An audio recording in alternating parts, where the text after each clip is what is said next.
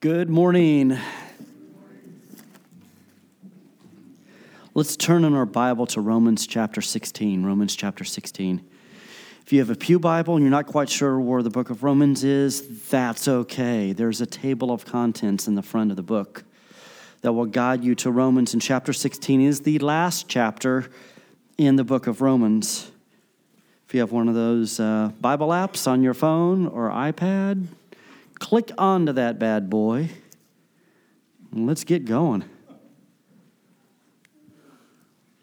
As you turn to those, let us pray once again. Father, as we come to you,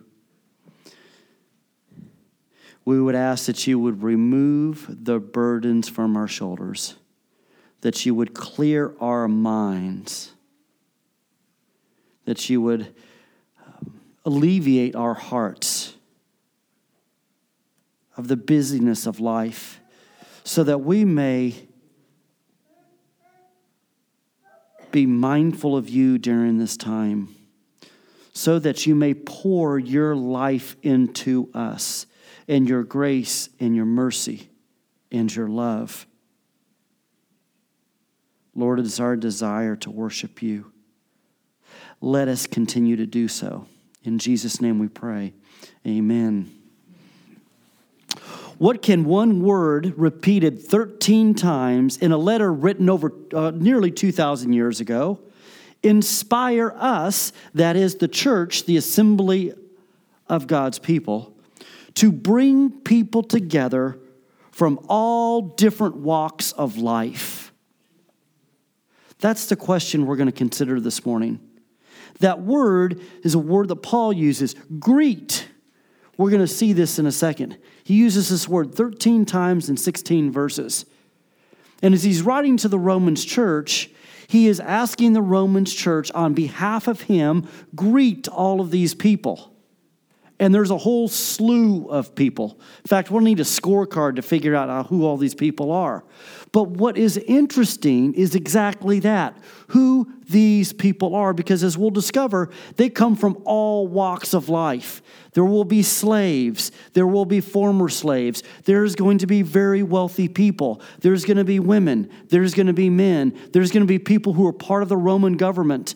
There are people who are Roman citizens. There are people who weren't Roman citizens.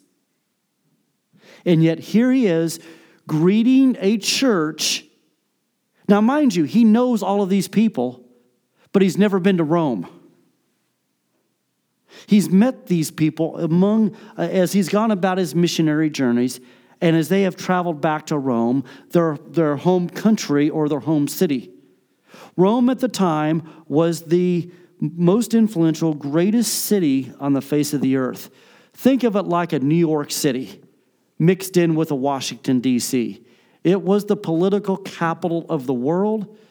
It was also the economic capital of the world. It was also the cultural capital of the world. There was an over a million people who lived in Rome at this time. Can you believe that? A city 2,000 years ago that had over a million people living in it. Cosmopolitan. And they had more gods than we could ever think of.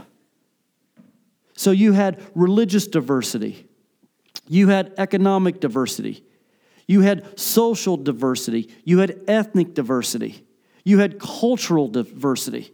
How in the world is a church going to be born in the midst of all of that? Are they going to have to segment the church? And only the wealthy people are going to worship in this church, and only the poor people are going to worship in this church? Or could it be that as the church is brought together, as we'll see in a couple minutes, that these churches didn't meet in buildings like this, they met in people's homes? And there's several house churches that are mentioned in this part of Paul's letter to the Romans church. But we have to think, based on who he's greeting, that there were people at these house churches from all walks of life because it didn't matter where you came from. Because it's Jesus Christ who unifies the people into one church. Be mindful of this fact that this was written sometime in the, in the 50s or 60s, not 1950s or 60s, but in the 50s or 60s. And within 300 years, approximately, the Christian church was the dominant force in the Roman Empire. That didn't happen because people segmented themselves amongst themselves.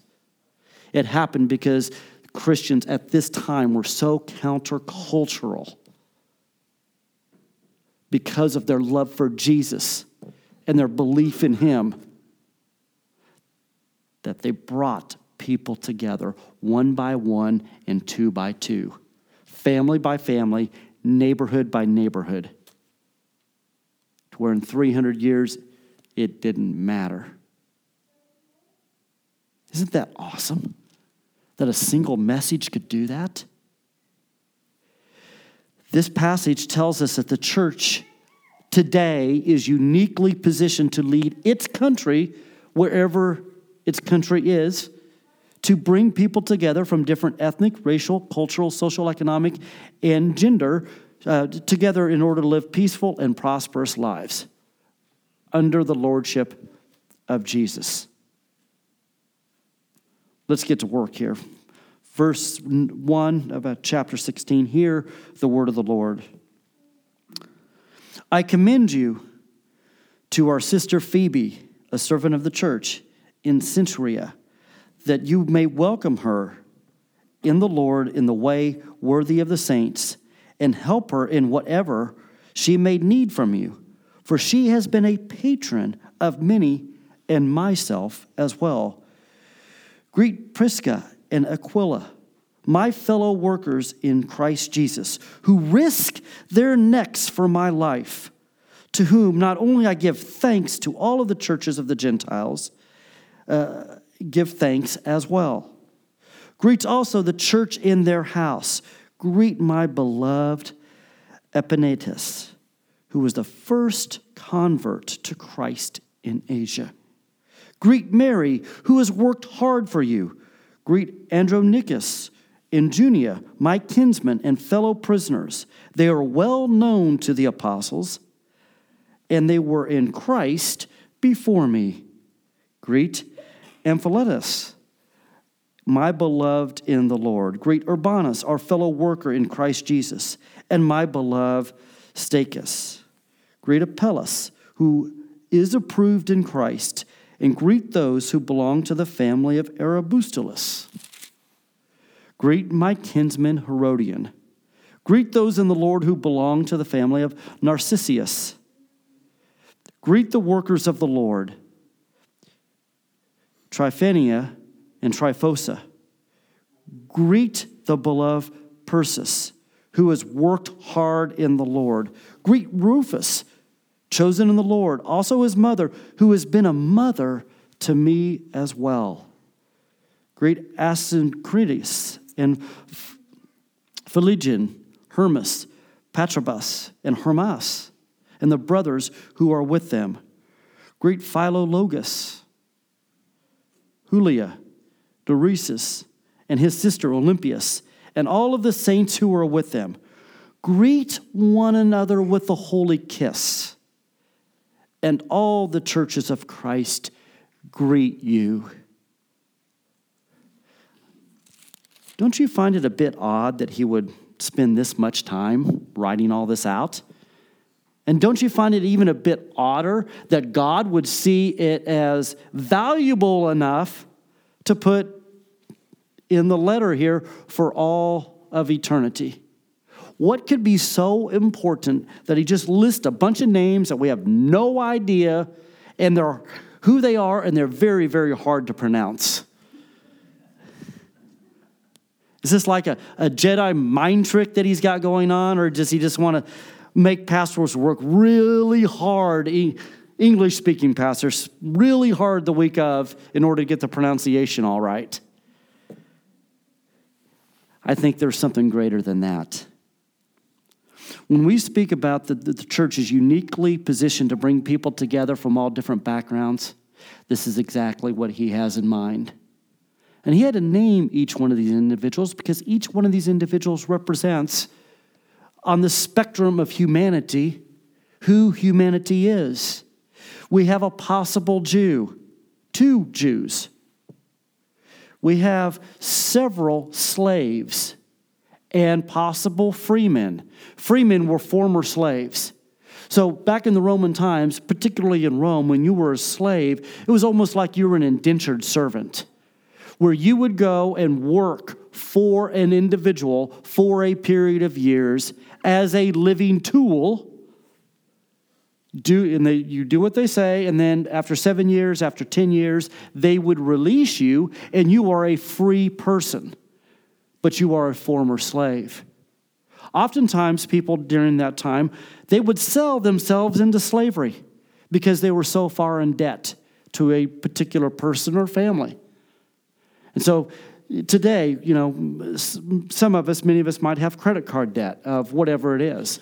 Well, during that time, they didn't have banks to do that. You were just indebted to another individual. And if you couldn't see yourself coming out of that debt, you could sell yourself to that person and say, okay, I'm going to work for the next 10 years to work myself out of the $10,000 or $20,000 or five or whatever it is, right? And you would work exclusively for them. They were also seen as the low of the low on the totem pole. They were the invisible people within Roman society. Oh, yeah, there's a million people who lived in Rome, and you'd walk along the streets, but as you walked along the streets, you particularly would not notice them who in our society, who in our neighborhoods, as we drive through uh, down Thomas Avenue, as we drive down McDowell, as we drive down 24th Street, and we just buzz by people, who are the invisible people in our society? Because Christ has a heart for them just as much as he has a heart for anyone else. And his desire is to bring them into his family. There are several Roman citizens possibly some folks who worked for the Roman government, Caesar himself, royal officials. Now, if you know anything about Roman society, Caesar was seen as a god, and it was expected if you were a Roman citizen to worship him. How big a conflict would it be if you worked for him and you didn't worship him as a god? You're putting your own neck on the line because now you're worshiping another God. And here they are named in Scripture.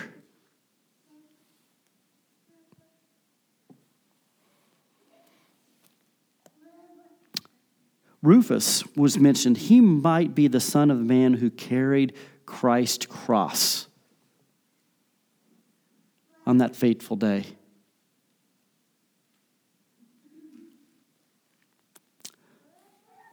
Prisca and Aquila are longtime friends of Paul. They met him in Corinth after Claudius, who was the Caesar at the time, kicked all the Jews out of Rome, whether they believed in Jesus or not. And the thought is behind that is because they were arguing over who Jesus was. And they were causing a lot of civic upheaval. So Claudius just says, everyone out. If you're a Jew or Jewish descent, get out of here. And he expelled, he exiled all the Jews. Prisca and Aquila ended up in Corinth. They met Paul. They began on a missionary journey. They ended up in Ephesus, where Paul nearly lost his life. And we find that these two risked their neck to save him. After Claudius died, they found their way back to Rome. And here they are, starting a Roman church. We may ask ourselves when we think about all of this diversity is this really designed by God? And it is. If we go back to um, Genesis chapter 1, and when God creates the world and everything in it, and he says that it is good, not only good, but at the end, he says it's very good. We look at what he created. He created 4,000 different types of flowers. He created 60,000 different types of trees. He created over 5,400 type of mammals, 10,000 types of birds, millions of different types of insects, as a chagrin to many of us. Thousands upon thousands of types of rocks. And then when you just look at the human being, look at all the different types, even though we're created in his likeness and image. We're broadly divided into men and women, but then we will look at the diversity within that. The Japanese people look like a whole lot different than the Koreans, who look a whole lot different than the Chinese, who look a whole lot different than the Persians or the Egyptians or the Hispanics or the Europeans. We have different types of noses, different types of ears. We even have different color of eyes, different color of hair. And over time, much to God's chagrin, we've used those identifiers to separate ourselves from one another, thinking somehow that one race might be superior than another race, or that the male gender might be superior to the female gender, or that one language might be superior to all the rest. You see, sin separates us. And we see that from the Garden, in even, uh, uh, Garden of Eden and on. Do you remember the scene when Adam and Eve are uncovered from their shame and guilt after they ate from that apple? And God kicks them out of the Garden of Eden. And then he has two angels come with flaming swords, puts like an X, like you can't come back in here. That is a sign and a symbol that God is now separate from human beings because sin has entered into the heart of man. And God can't be, by definition, can't be in the midst of sin. He can't allow sin into his presence or he would be sinful as well. The Bible describes him and defines him as holy and righteous and separate from. And then we find in Genesis chapter 11, humanity gathers together from all corners of the earth and they build this huge tower into the sky. And God says, Oh, if they complete that, they can do anything which means that they would not need him any longer. He says, No, no, no, no. That's not the way this is supposed to go. I am the creator, you are the creatures. And so he scatters everyone across the globe and confuses their language, as what, he, as what the Bible describes. So now we have different languages in different parts of the world. And over time, we're going to have different skin tones. We're going to have different foods that people eat based on the local, what's available in the local environment. You're going to have different customs. You're going to have different belief systems because everyone, every human being to the core is always trying to answer the question, why? Why am I here? What is my purpose? Is there something higher than me? The Bible describes that as putting, God has put an eternity in every single human being's heart. So we have this wonderful diversity that sin is separated. And now, and we see this throughout the entire Old Testament war after war after war, battle after battle we see people separated based on ethnic lines, based on nationality lines, based on gender. And we see how divisive that has even come in America today. Demographics are a wonderful thing as long as they're used carefully. But demographics could also be used as a sword to separate people from one another in ways that God never, ever, ever intended to be separated. And that's the encouragement that we can come when we come to a passage like this that seems so dry. Gosh, look at all these unpronounceable names. Who are they and why are they here?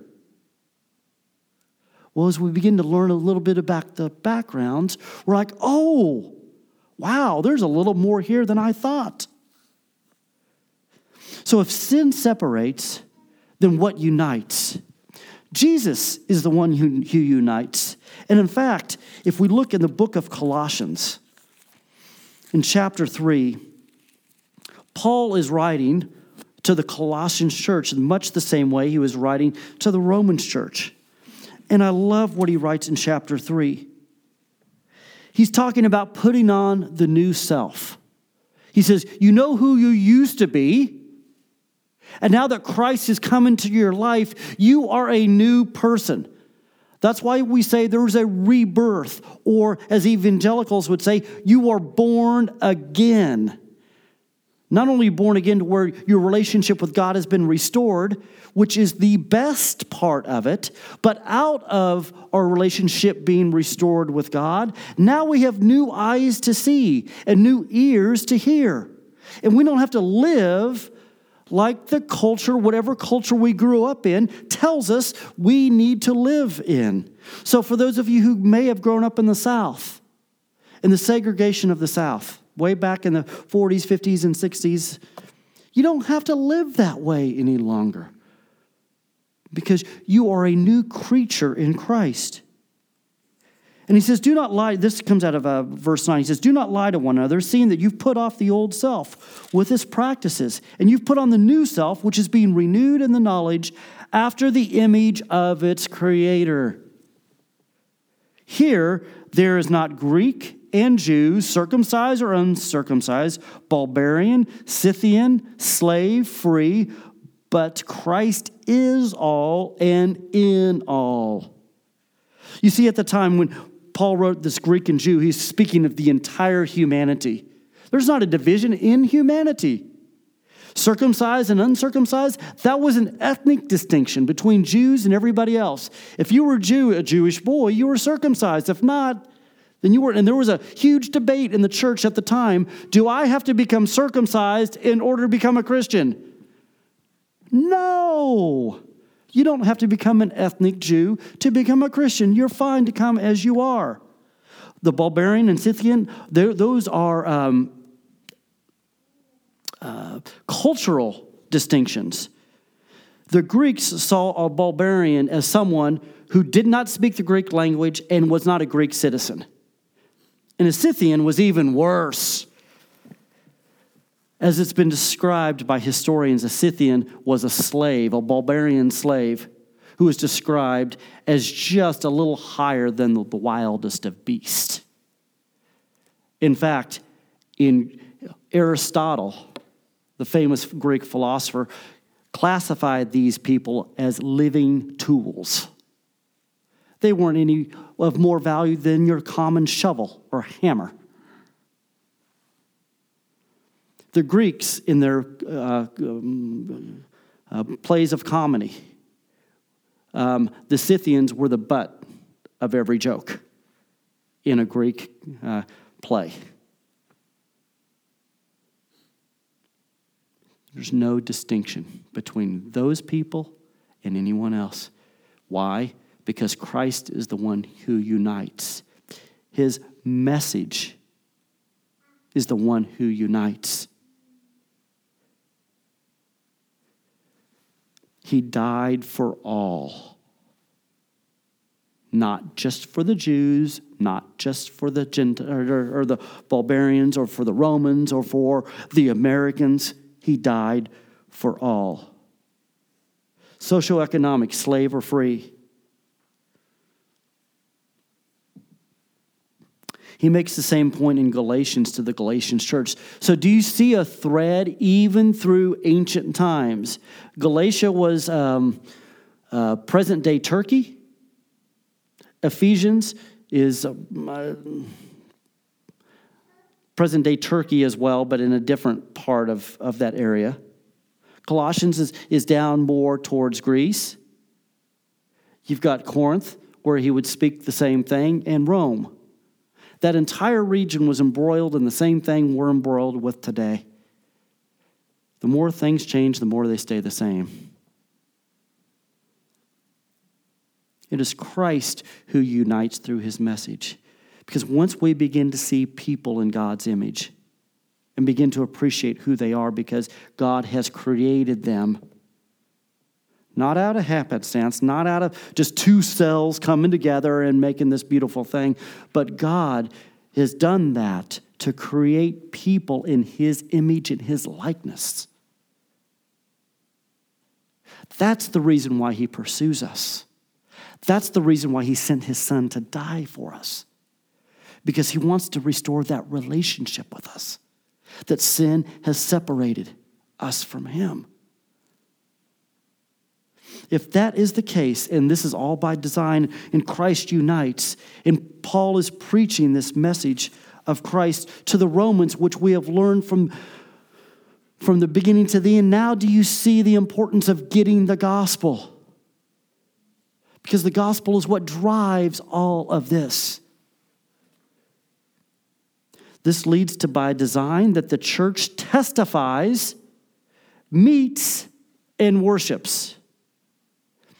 We see how it testifies right here in the book of Romans in chapter 16. Look at the rich diversity of all of the people who Paul has met along his journeys, who are Christians and who are back in Rome. Isn't that a wonderful tapestry of the mystery of the gospel? As Paul would write to the Ephesians, it's the manifold wisdom of the gospel. And if we look at our uh, humanity is like a mosaic, or even better, for those of you who love Impressionist paintings, like by Rembrandt and all those guys, if you've ever studied an Impressionist painting, you have a series of 47 million zillion dots on a canvas. Little tiny dots. But when you step back and you look at it from 40, 50 feet away, it is a beautiful picture of people or a landscape. And you think, oh, wow, that is amazing. But the closer you get, those little tiny dots start to come out and you look at them, you're like, oh my gosh, there's an orange dot and a blue dot and a light blue dot and a brown dot and this dot and that dot. And then when you pull away, you're like, oh wow, that's a purse. It's the same thing when it comes to us. When we take a global picture of humanity, we see this beautiful mosaic of people created in God's image and likeness. It's only when we get up to the microscopic level and begin to look at people individually as those little dots that we begin to see different, and we begin to differentiate one person from the next. The church meets and worships. I love this picture painted by the Apostle John in the last book of the Bible in Revelation. This comes out of uh, Revelation 7.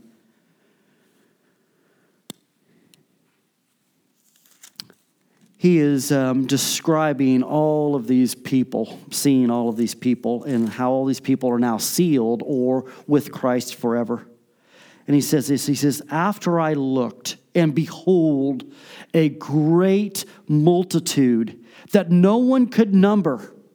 It's like all those dots on a Rembrandt painting.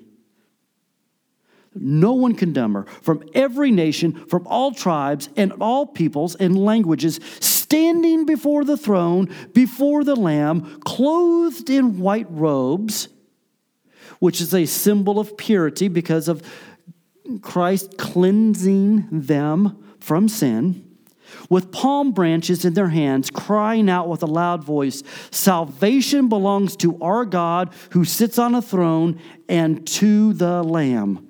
And all the angels were standing around the throne, and the elders and the four living creatures, and they all fell on their faces before the throne and worshiped God, saying, Amen, blessing, the glory and wisdom and thanksgiving and honor and power might to be to our God forever and ever. Amen. That, my friends, is what it's going to look like when Jesus returns. From the four corners of the world, the north, the south, the east, and the west. Those who languages, there might only be 10 people in the world that speak that language, but there might be one of them who's going to be part of us. A rich tapestry, a mosaic of people brought together under the lordship of Jesus. That is what the church testifies. That's how we are to live. This is one of the reasons why we meet, so that we can worship. We have a foretaste of what worship is going to look like. And so we worship here on Sundays. This is, with, this is not without difficulty. The social distinctions that human beings have made throw a spotlight on the difficulty that the faith in Christ has to overcome. How is it that you're going to get two people who hate each other because their skin colors are different, or because they speak a different language, or they come from a different part of the world, or they might have a different religion? What other philosophy, what other document, what other person can unify those people? Except Jesus. Because people begin to recognize their sin, and their sin is brought to their forefront, and they say, Oh, yes, I can't believe this. I can't believe I've been such a knucklehead. This person has the same heart I have, and yet I've separated them because of their skin color or because of their language or the part of the world that they're from. They're just like me. Have you ever had the opportunity to meet an Iranian Christian? I have. And it was a joyous time. I had more in common with him than I had in, in a lot of people that I have in America. And yet we think of these Iranians, political enemy of the United States, one of the leading uh, terror um, exporters of the world. And have this dear man who's an Iranian who loves Jesus, possibly more than I do. And we had this sweet time together. That is a picture of the church.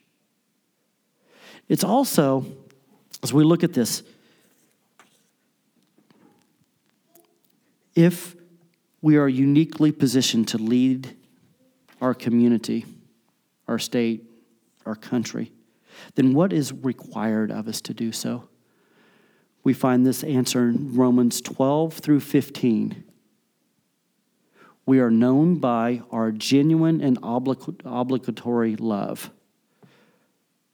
You think, wait a second, love is not an obligation. Love is something I freely give. Yes, you are correct. But we're obligated to love because Jesus loved us first. In much the same ways, I've mentioned this before, if someone saved my life today, I would be obligated to save his life or her life in a future month or a future year because of what he has done for me or she has done for me. Now, morally, I have to do the same thing for him or I'd be a creep, cold hearted. So, as Jesus has loved us, as God has loved us, now that enables us to love others. And we do so genuinely and with great joy. We are known for our behavior being countercultural. We've gone th- eh, back through chapter 12. There's a whole list of things that that Paul is calling the Romans church to do that would they would raise their eyebrows and they would say, Say what? You want me to do what? Are you sure you want me to do that? Are you sure you want me to mark myself out that way? Like, bless those who persecute you, and bless and do not curse them. Rejoice with those who rejoice and weep with those who weep. Live in harmony with one another. You mean I have to live in harmony with that slave? Do you realize how wealthy I am? Do you realize all the places I've traveled? Do you realize that that person's a living tool? And I have to live in harmony with them? Are you crazy? No, I think I'll just start my own church on the other side of town and not deal with them. They had just as many challenges to this as we do today. And yet we're called to the same purpose love those, love our neighbors as ourselves. He continues, he says, Repay uh, uh, no one for evil, but give thought to do what is honorable in sight to all. If possible, as far as it depends on you, live peaceably with all. This dude doesn't even speak my language. He has a different religion. He has a different outlook on life. I'm not going to live peacefully with him. Dude's crazy. She's crazy. Um, hmm, doesn't say that. That is being counter, countercultural. On the contrary, if your enemy is hungry, feed him. If he is thirsty, give him something to drink. For by doing so, you will heap burning coals on his head, which means that you're going to create such a conscience inside of him that he's not going to be able to hate you any longer because you've been so kind to him. It says, Oh, nothing to anyone except to love each other. For one who loves has filled, fulfilled the law. As for one who is weak in the faith, welcome him and don't quarrel over opinions. Oh, you mean that slave over there might have a different opinion on life than me? And I'm not to quarrel with him, but we're to live in harmony under the lordship of Jesus? Can I get a pass, please? Therefore, do not pass judgment on one another any longer, but rather decide never put a stumbling block or a hindrance in way of another person. Okay, now are we starting to get, to get the picture of how the church could be used to bring different people together? Used by God as his instrument to unify a diverse culture people of many different beliefs, two different genders, different socioeconomics, different cultural, different ethnic. And this all. um, I, uh, Roger will get into this next week. I'll just dive into verse 17 just to give you a teaser. He says in Romans 16, he says, I appeal to you. So he talks about all this. That's all background. He says, I appeal to you, brothers. Watch out for those who cause divisions and create obstacles contrary to the doctrine that you have been taught. Oftentimes we think doctrine being taught, that's knowledge up here, but doctrine is also heart knowledge right here. Doctrine is love another. Don't repay evil with evil. That's doctrine as well. You see, all this happens because Jesus changed one heart at a time. He bended their will to his will. And, they, and he convinced each person's mind that he is the answer, not only to restoring relationship with him, but also restoring the relationship with others. So let's imagine for a moment, a quick moment, what this might look like. Where would we go for inspiration like this? I'm going to flip way back into the Old Testament times when God was looking for a new king. And he told Samuel, prophet, hey, you need to go to Jesse's house. And you need to find, there's going to, the, the new king is going to come from Jesse's house. And Jesse, I believe, had nine boys.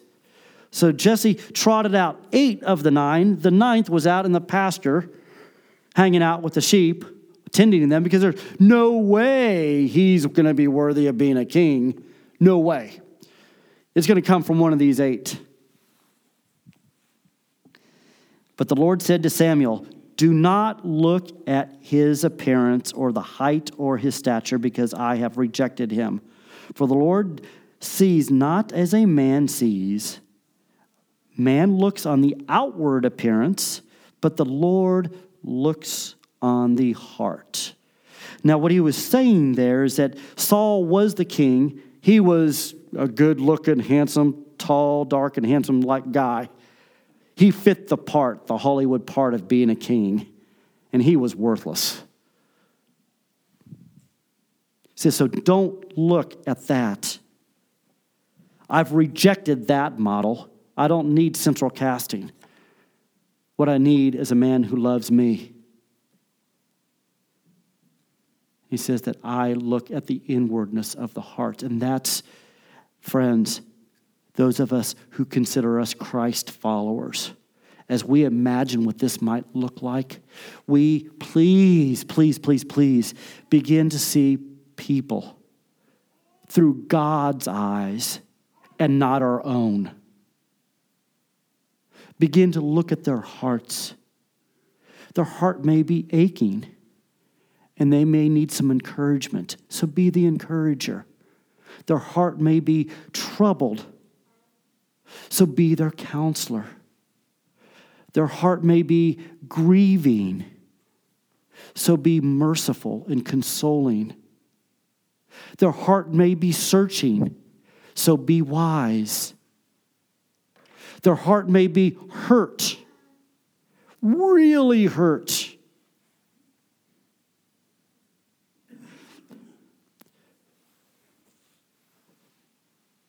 So, through God's wisdom, come alongside of them and help heal it. Because everyone in this world, regardless of who they are, are, searching after God. They just don't know it. They're searching for something greater, something more. And we are His instruments in His hands who have the privilege of doing this awesome work so that the diversity of humankind can be united around him, and we no longer have much of the division that we have today.